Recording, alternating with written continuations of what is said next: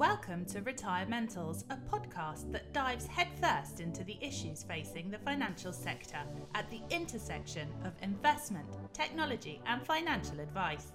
Hosted by Abraham Okusanya, you can expect raw honesty, critical analysis, and energetic interviews. Here is your host, Abraham Okusanya. Hello and welcome to Retirementals. I'm Abraham Okusanya, and I am really excited about my guest today.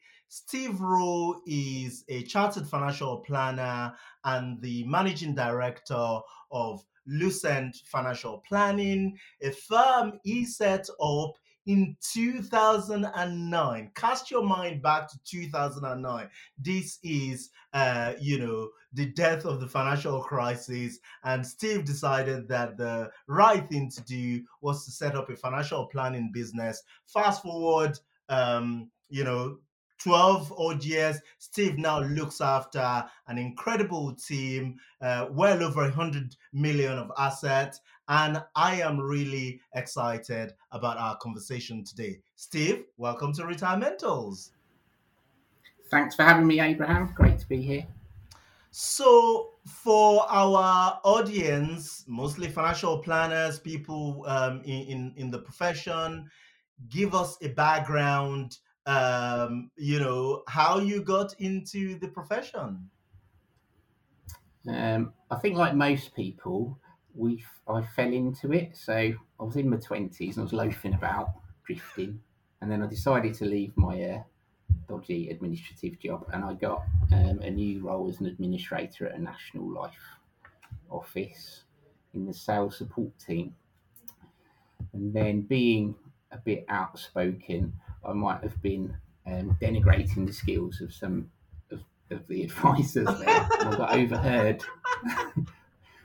I got overheard by the divisional manager, and he said, "Do you think you can do any better?" I thought, "Well, yeah, I do." And he said, "Well, you got to got to pass your exam, son." He's in a very sort of stiff Scottish accent. I said, "Well, okay, I'll do them." And uh, I gather afterwards he thought they'd take me two or three years so I did them in three months, and then he said, "I said, look, I've got my exams. I can do this." And he said, "Oh, you can, lad." And uh, at that point, he gave me a job, and then I became a financial consultant for them, and then kind of took it from there, really. Wow, incredible story.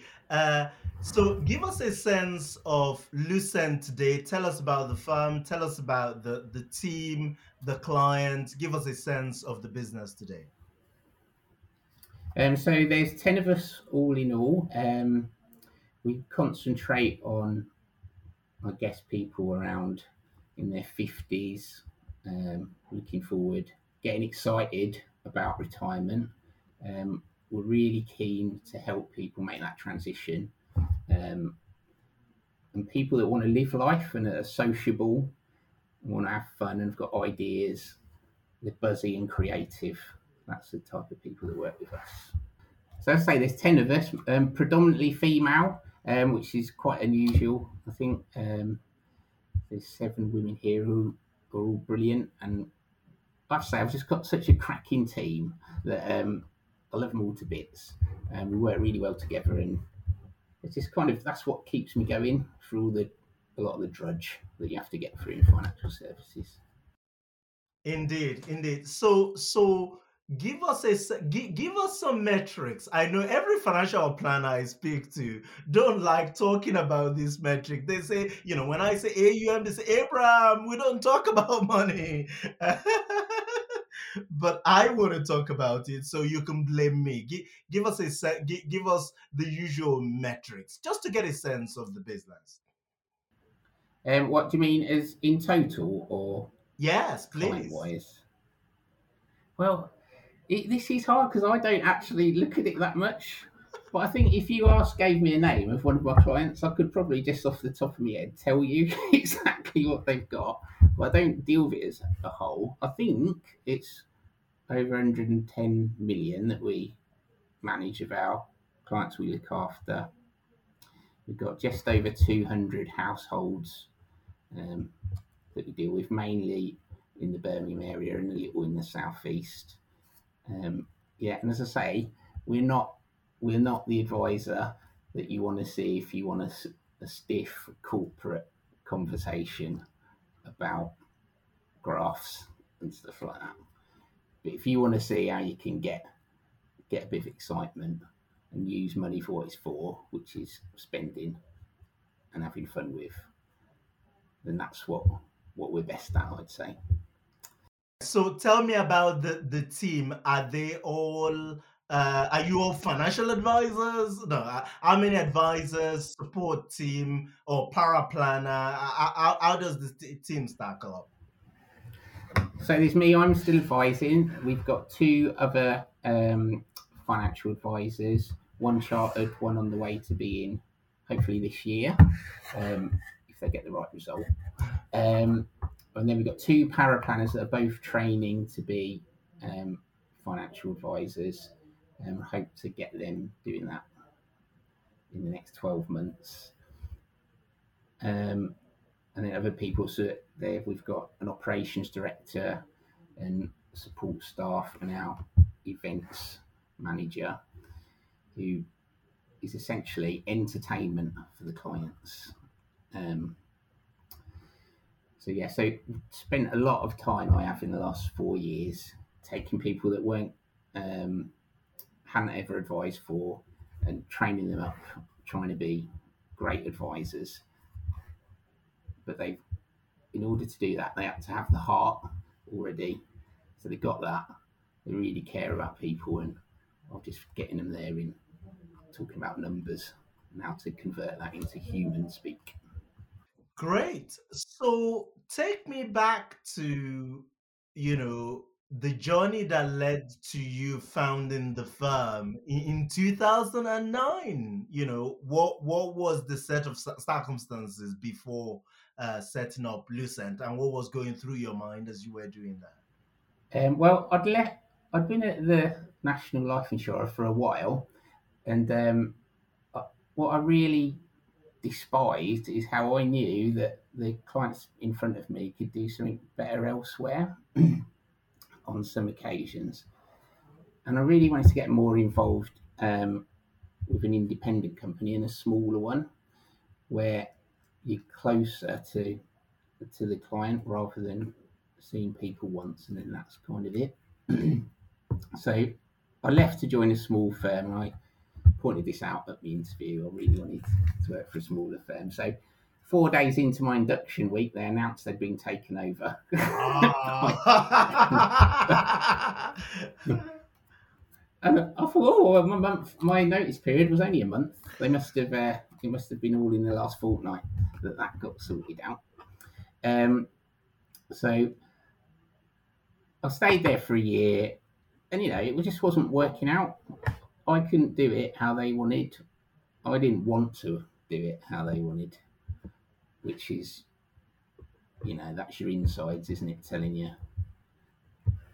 this isn't you, this isn't you, Steve. So then I had a bit of a head down. Is this me? Am I ever going to be good at this? Am I terrible? You know, what am I going to do? Because I was 30 then, 31. Um, where am I going to go? And then I thought, you know what? I'm just going to do it myself. And then I don't have to explain myself why I'm doing certain things. Don't have to get ridiculous looks saying, Steve, what are you possibly thinking? And that's, you know, I still get those looks to these days. To this day, I get them off my uh, all the people that work here. Um, but I think I am very good at thinking about situations differently.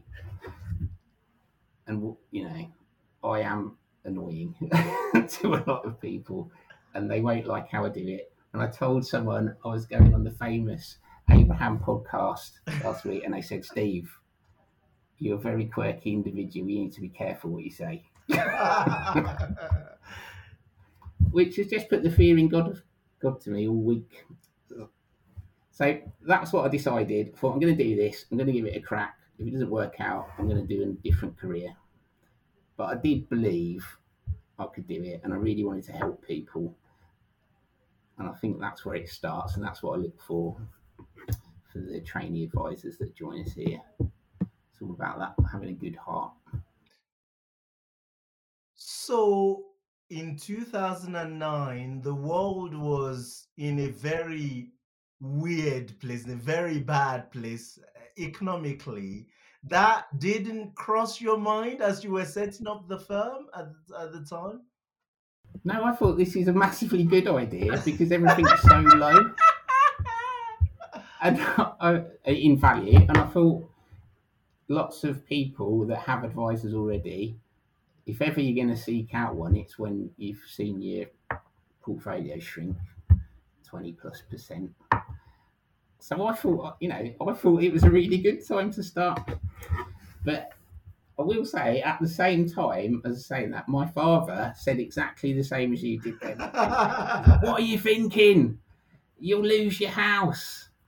And I thought, oh yeah, I might, I might, but I might get a bigger one. You know, you know. Um. So yeah, so I just thought I could, I'll try it and I'll get a job if it doesn't work out. But I still haven't got a job. It's 13 years later, nearly. Yeah, so doing all right. I mean, doing really well, you know, a hundred million, uh, you know, with essentially, I don't want to use the phrase two and a half advisors. I, you know, like two two advisors and then the support team.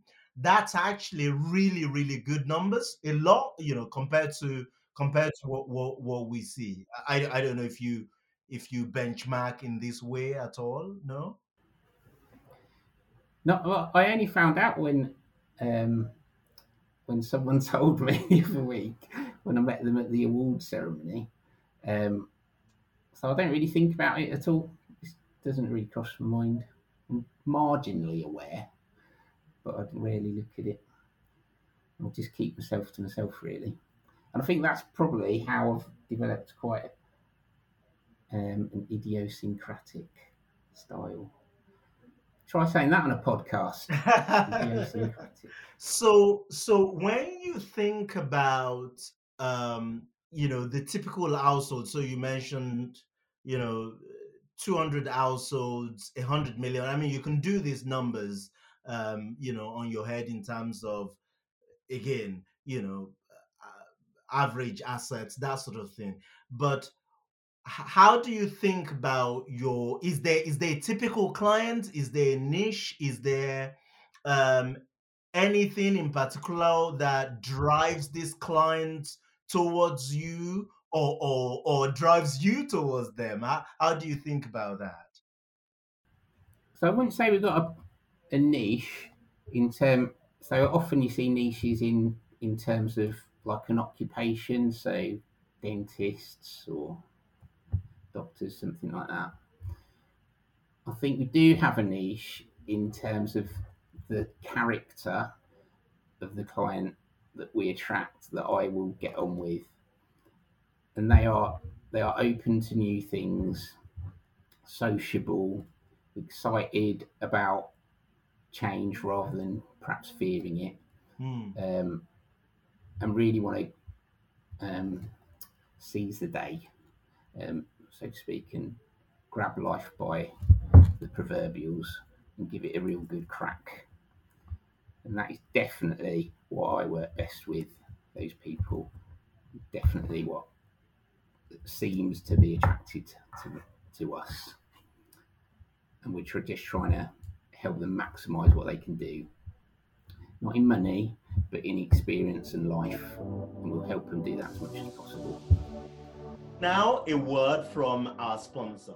Nikki Heaton Jones is the Managing Director and the Chief Investment Officer at Betafolio, the high tech, low cost, discretionary model portfolio manager. Typical model portfolio service costs about 36 basis points. That's in addition to the funds, the platform, you know, the advice fees. Tell us a bit about Betafolio's view and approach on fees? Well, I don't think anyone that knows us already, Abraham, would be surprised to hear me say that in a nutshell, MPS fees are too high. Um, if you include the fund charges and the platform fee that you already talked about, we get close to 1%, I think, on average for a lot of retail clients. And that's before they start paying for the financial plan, which is the part of the service that will ultimately add the most value for them in their advisor relationship and experience. Um, so, I mean, my view on fees and Betafolio's view on fees is that they have a real impact on client outcomes that needs attention. Um, and that's why we're building a scalable solution with technology that will allow us to keep costs low. And I think we also should consider the impact of these fees on advisors' businesses too. Advisors need to to make a profit from from their work. They need to have a viable business, and their cost bases have been rising because of regulation. And the the more cost they have to pass through to their clients for overcomplicated services in, in turn puts pressure on the advisor's own fees and and ultimately makes it not possible for them to to run a, a good business so fees are really crucial um, and I'm really happy that we're in a position to be having a positive influence on the, the trends in the market. Good stuff. Thank you, Nikki.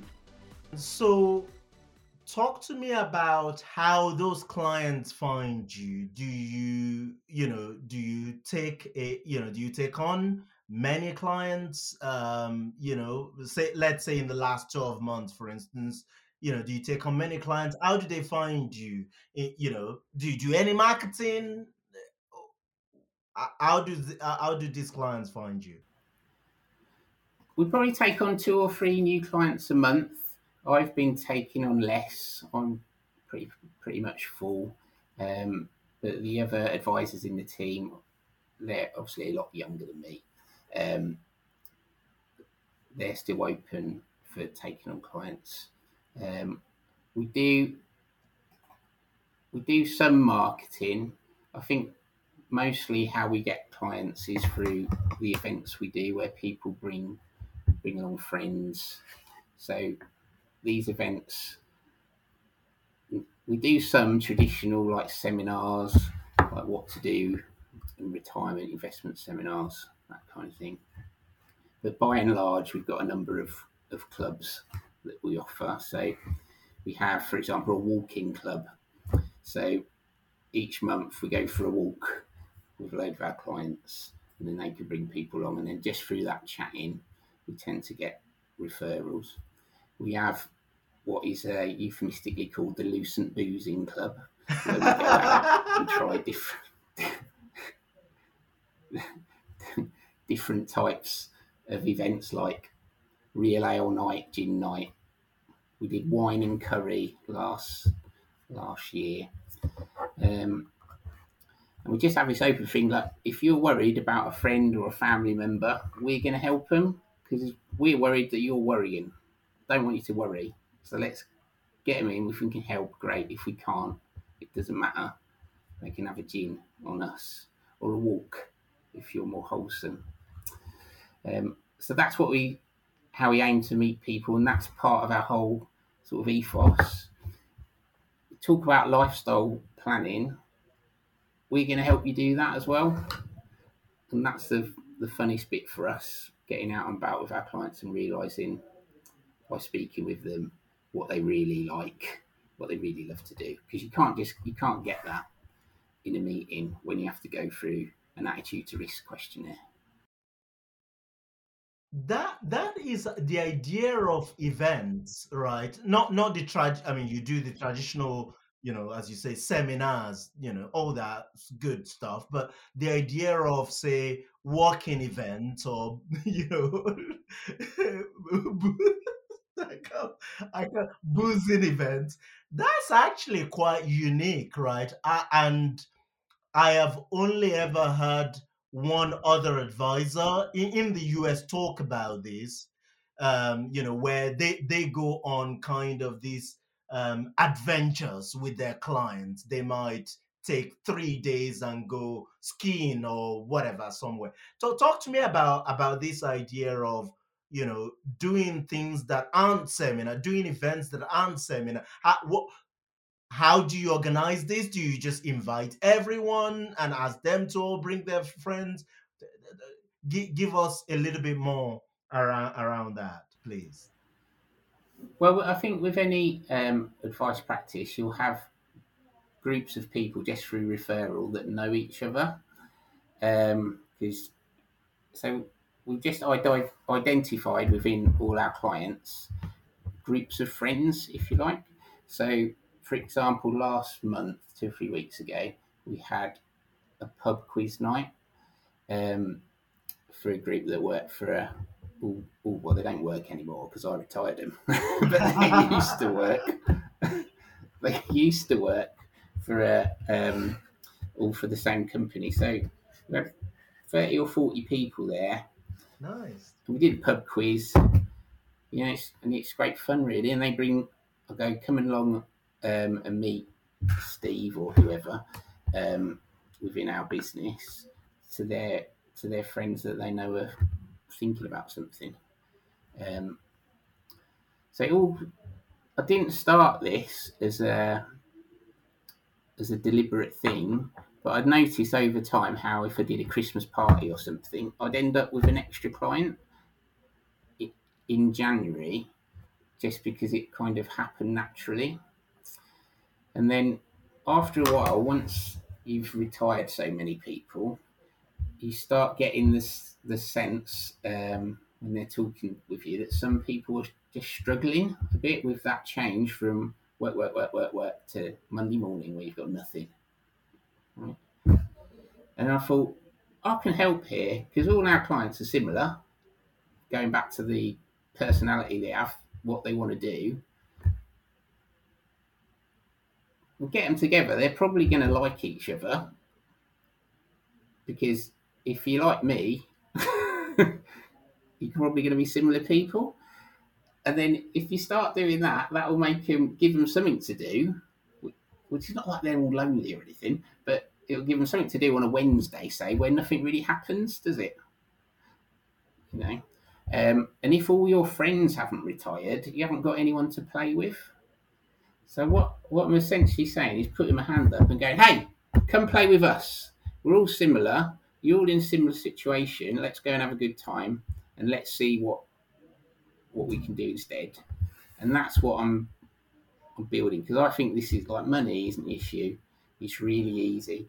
Um, it's really easy to sort out, but that transition so you have a nice actual life when you do stop working after all that years, all those years of graft.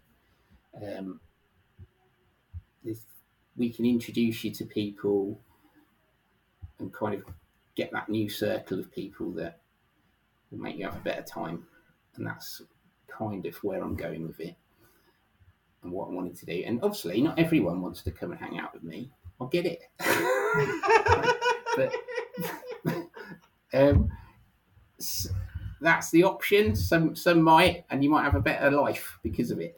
Well, that's a bit too grand, isn't it? You'll have a nice time, okay, and it's just something a bit different, and that's what we're here for, I think, Abraham. Is it not to have a nice time?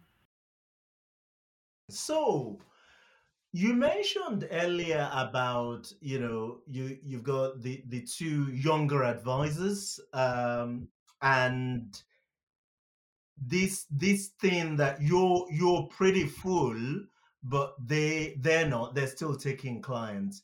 Isn't that a an upside way upside down way of doing things right? So again this is different than what i tend to see in the industry so that the they typically the senior advisor i don't want to use the word the older advisor but because it's not necessary, but the senior advisor tend to drop again i'm using all the wrong phrases here right? All the wrong words here but they tend to pass on their uh you know least profitable client to the younger advisors so that they free themselves up to take you know more profitable or bigger size portfolio. Uh, is that what's going on here? It doesn't sound strike me like that's what's going on um, well, to a certain extent, because obviously I want them to be able to um, speak with people that are long term clients, and then obviously I can get my long term clients to tell me what they're like. Sneaky, yeah. um, and so you have to certain extent, but I, you know, I love advising. That is what I'm good at. I'm not probably good at anything else. Um, I love meeting people, finding out about stuff. I do consider myself like Neo from the Matrix. I can see what what they should do when they're telling me, and I can concentrate then on the on the uh, the harder stuff, which is working out how we're gonna how we're gonna make them happy, and that's what I really enjoy. So I also want um, the advisors here that we've trained up, want them to be able to, to do that and um, be able to see um, see the transition in people from perhaps stressed out, nervous wreck to post retirement at Lucent Boozing Club, how relaxed they are and how much how much better they feel about life. Because if you just meet them once they're done, you don't see that change. And I think that's as a as a business and as a person, what I want to do is help change people to be happier. that's the big word, happy. All right, so I'm going to move from all of that wonderful stuff, nice, talking about people, the difference you're making into their uh, in, their lives, to the dirty word, fees. Talk to me about how you know what what the fee structure looks like. Um, well, we have a financial planning fee, um, and then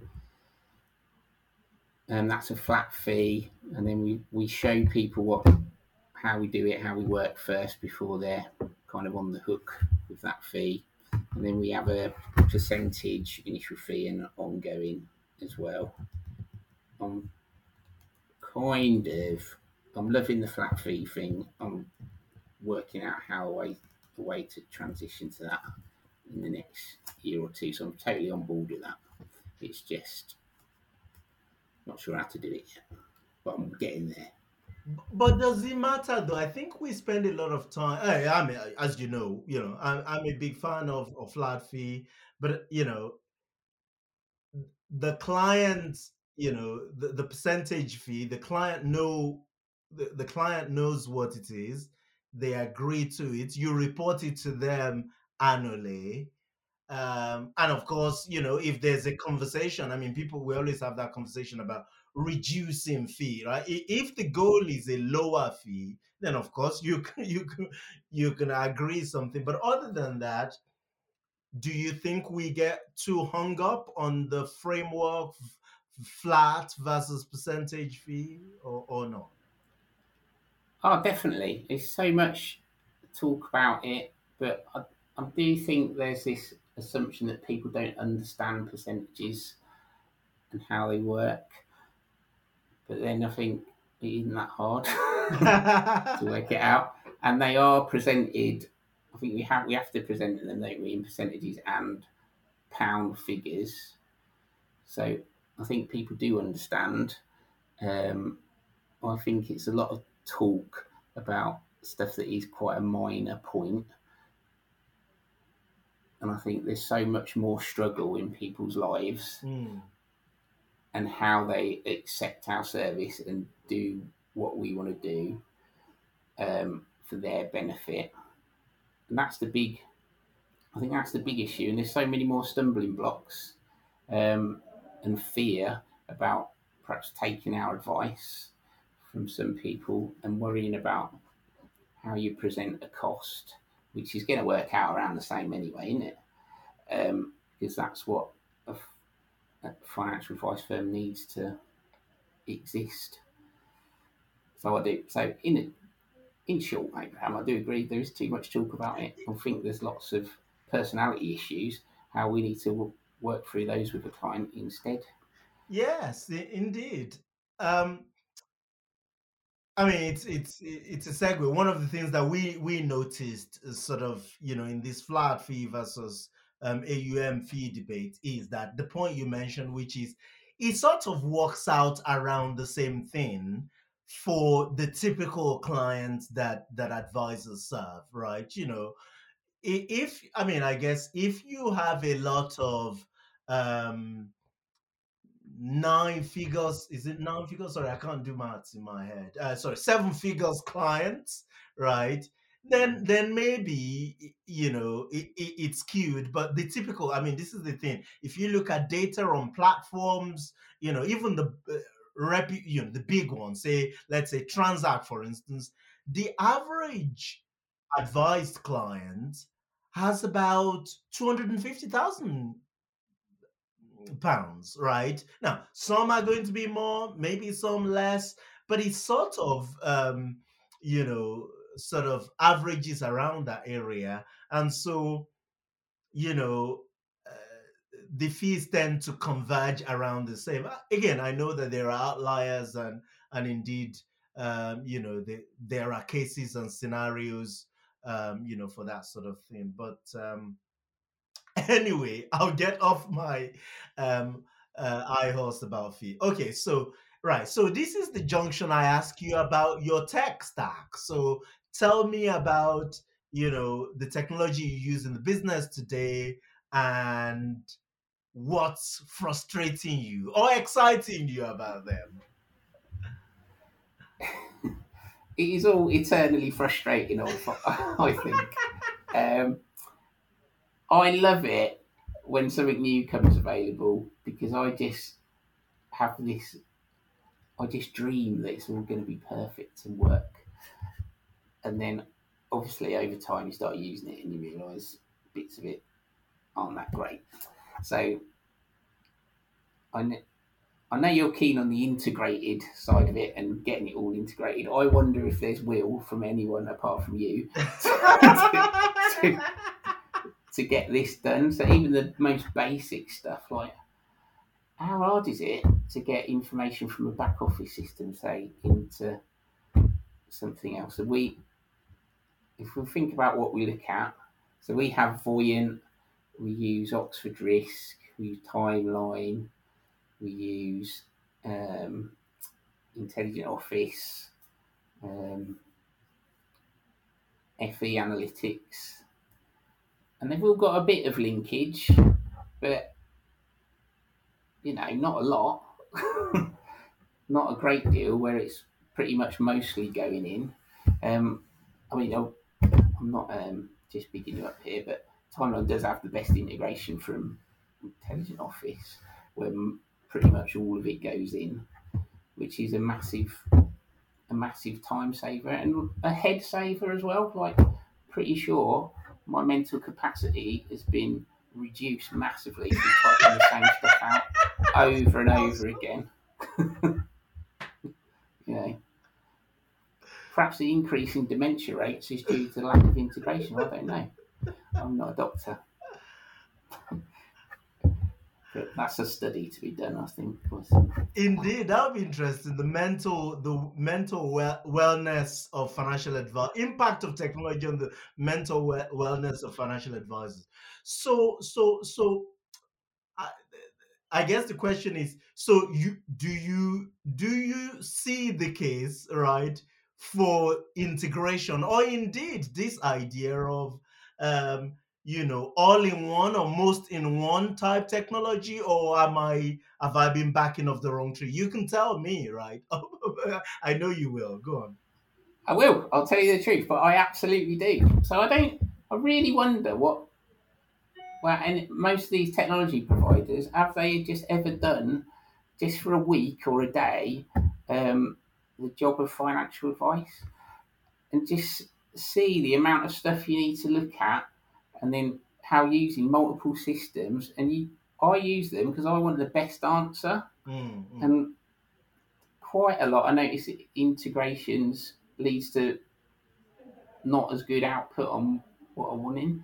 So and I would pay I'd pay for this. I don't understand why they're so reluctant. Do it I will pay to save this time save the stress, save the save the errors of my fat fingers typing the wrong stuff in. Um, I'm getting a bit passionate here because it's just so Good, I like it. frustrating. Whereas, I don't know, I use other things in other industries, and you think, oh, that all seems quite, quite seamless and easy. And if you look at some of the amazing things that can happen, outcomes all we can transfer is a date of birth and a name. Mm, mm. You know, it's more clicks to do that sometimes. oh, brilliant! I've got the birthday. Thanks, that's a great help. Um, so it absolutely is vital, and I'd love it if someone took the ball by the horns and said, "Right, let's go." So let let's talk about uh, you know my the the next question then, which is about um, uh, investing, right? Investment proposition, right? So now this is the junction I ask you. Tell me about your investment proposition, but I I know I know a lot about your investment proposition because I know that you use Betafolio, and I was really surprised recently. You know, we we track um, asset from firms and things like that. And I was really surprised, you know, when we looked at your figures and it was like, whoa, you know, I that is how I knew that you got a hundred plus million uh, of clients I said that you look after.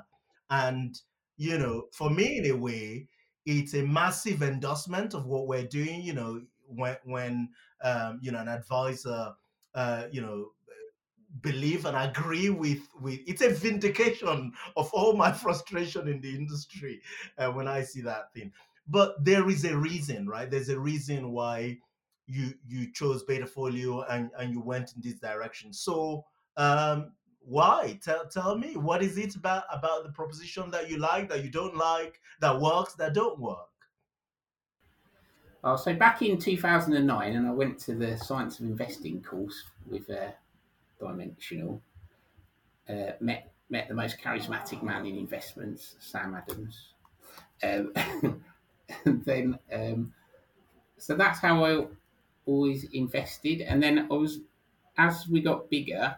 So initially, I tried um, doing the individual funds, like in the portfolios, using Dimensional Vanguard myself, but I just haven't got the time, um, the time to be doing that because not just because I'm out walking uh, at a Lucent Boozing Club, but because there's just so much else you do, and we need to be talking to people and explaining stuff to them, and that's you know that, that is the most important part of the job because clients don't understand. We need to explain it properly. So messing about with funds and moving it around is just not something that I wanted to be involved with. I did read after that science invest, of investing course. I did read all of the academic papers it was based on. I actually quite like, like, like doing that. Wish I could read them again. Um, and so I'm totally on board with that, and I understand, understand how it works. And I, I kind, I'd kind of just been waiting for um, for something like Betafolio to come along in the in the way that I I wanted it. So as soon as I found out about it, that was it. From because I just wanted to offload that side of it, um, the investment side. Um, so that was it really. Soon, pretty much as soon as I found out about it, I was I was on. I was just waiting for for it to be available on some of the more of the platforms. So you rubbed your hands uh, hands with glee. Whoo, Abraham! I get. what, what what can we do better on? Uh, so you you've been using the service pretty much, uh, you know, since we, uh, you know, we came to the market, uh, you know, uh, you know, just over two years ago. So publicly, you know, give me the criticism, give me the the bit that isn't quite working, or that we could do better at. Go on. I think what you've got in, in terms of your control center, which isn't why I use you, um, isn't why I use Betafolio. I use it because of the portfolios. But kind of when you see something good, you want more of it, don't you? Yeah. So on the control center, I see like I can see the drifts of all of my clients but only if they're on Transact. Yeah. right. So that kind of thing would be good to see. Um, we use three or four platforms. Would be good to see across all of it. And going back to linking, I do worry about. Um, I don't worry about it, but how the rebalancing works because I know all different platforms do it differently.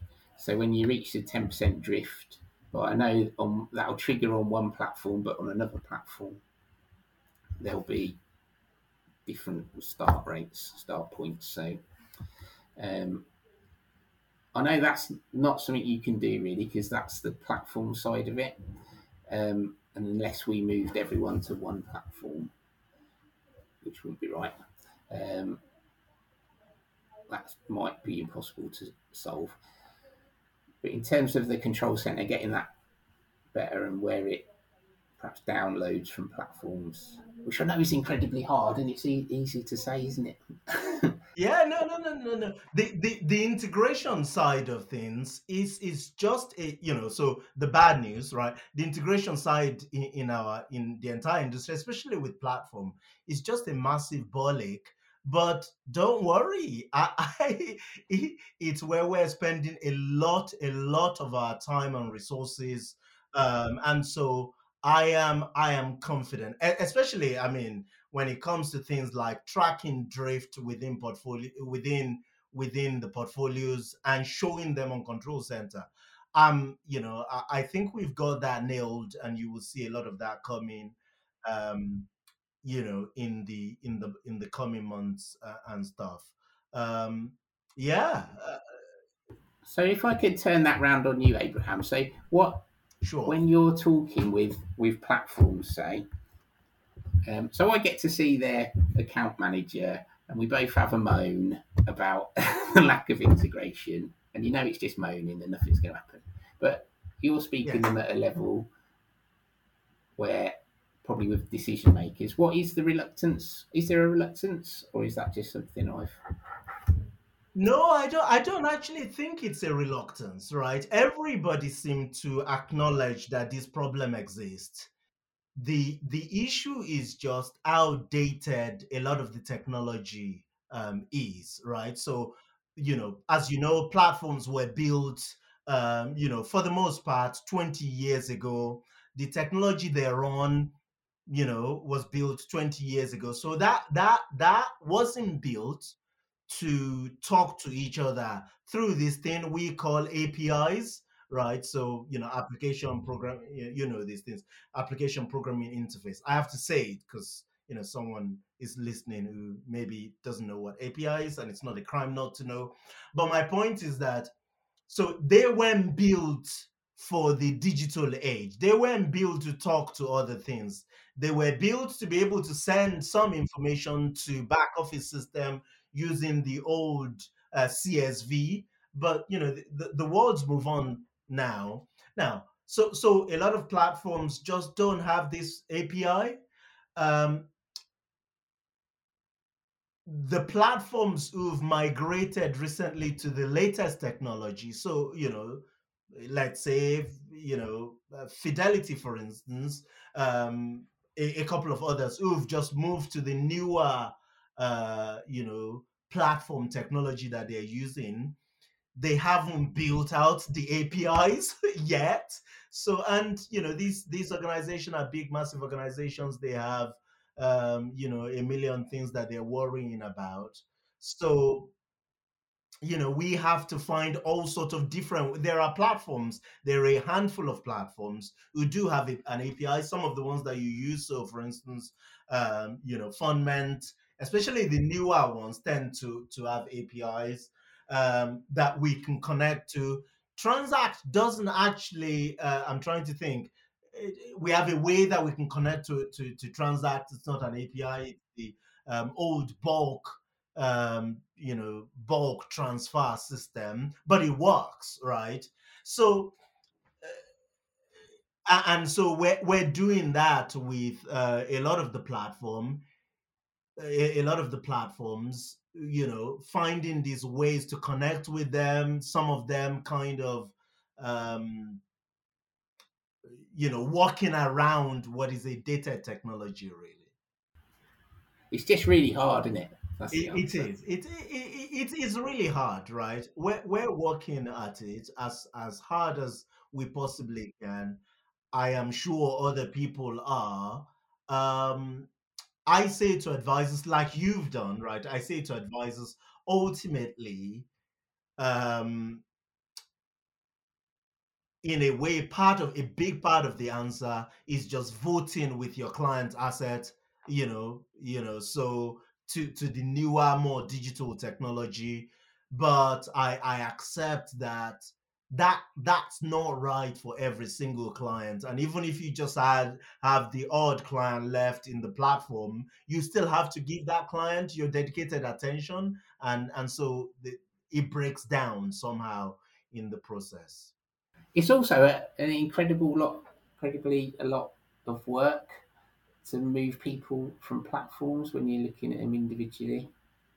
We probably moved half our people last year to a different platform. Mm. You know, it's tiring. It's, it's a lot I of work. agree. Yeah. Anyway, let's try and wrap this up. So, you know, you've done an incredible job, uh, Steve. You and the team got the firm, you know, over 110 10 million of assets in 13 years, you know. So, brilliant, brilliant job. 10 people in the team, 200 households. So, as you look forward, the next, shall we say, 13 years, where where where, where are you taking Lucent? What do you see? Um, so I just want to carry on with my people here, getting them um, to where they want to be. So they're mostly in their early thirties. Um, I'm looking at um, placing the company into employee ownership in the next in the next couple of years, so they can continue it on. I think I'll be around for another. another I'm 44 now, Abraham. Another You're a baby. 15 years. yeah, just, just my flabby face gives it makes me look a lot older. um, so yeah, so I want to want to do that and give them. So I want it to carry on. Essentially, I think we do a great job for our clients, and I think we do have an impact on them, not just money wise, happiness wise, and um, everyone's on board with that here, and I think giving them more responsibility where they can become part owners of the business is, is what I want to do. So that's where my head's at at the moment.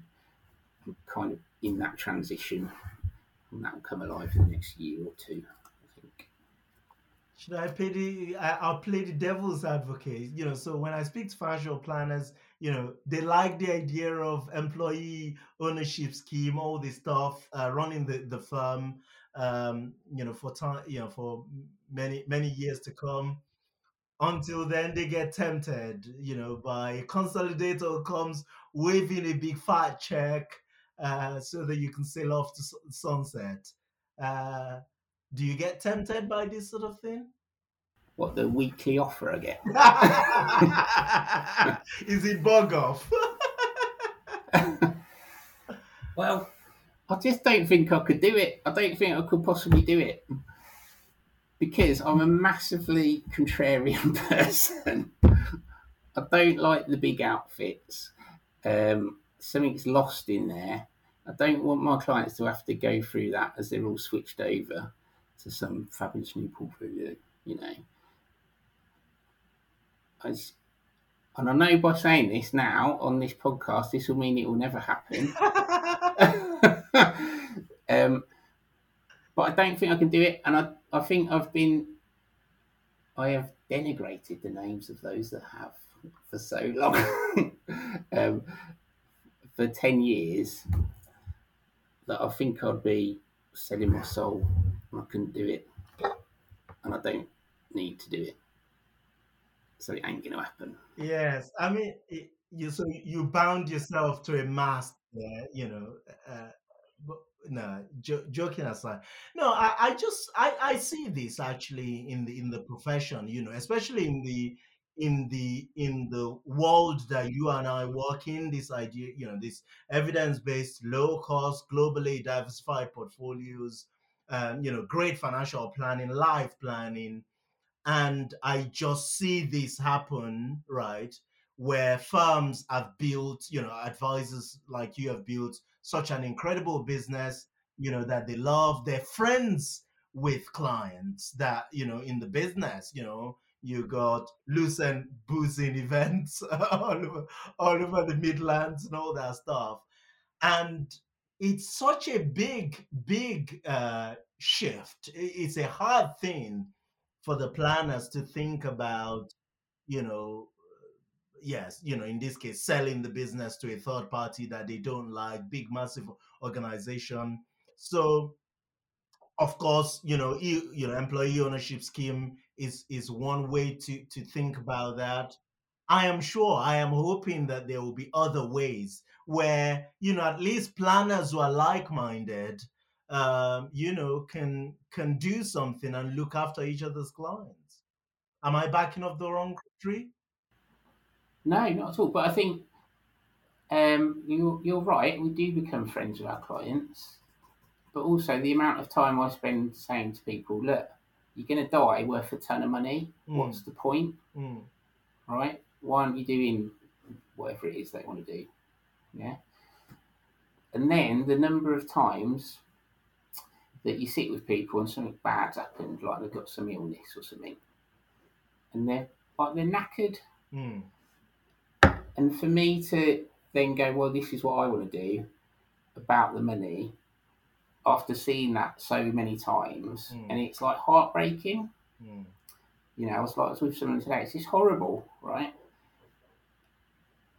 And I think like people need to get this in their heads. Fools, you don't need that much money. You just need enough so you have a nice time. Mm. And going after it and doing things you don't want to do, like it ain't worth it. Don't do it. That's my kind of opinion. Got got to be emotional there, didn't I? Up on the video. Brilliant, brilliant stuff, and and a great way to to wrap up the podcast. Steve Rowe, thank you very much for your time. Thank you for sharing your wisdom and your journey on the podcast. I have thro- thoroughly enjoyed the podcast, so thank you for coming on the show. Thanks very much. It's been great.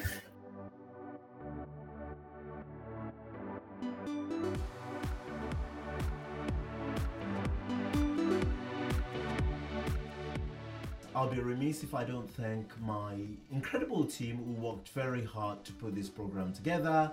Thank you, thank you very much, guys. I'd like to thank our sponsors Timeline App, the retirement planning software, and Betafolio, the high tech, low cost, flat fee model portfolio manager. And you, our listeners, thank you for your time. I hope you've had as much fun listening to the program as we have making it. You can find more about the show at retirementals.co.uk and you can follow me on Twitter. My handle is Abraham on Money. Until next time, thank you and goodbye.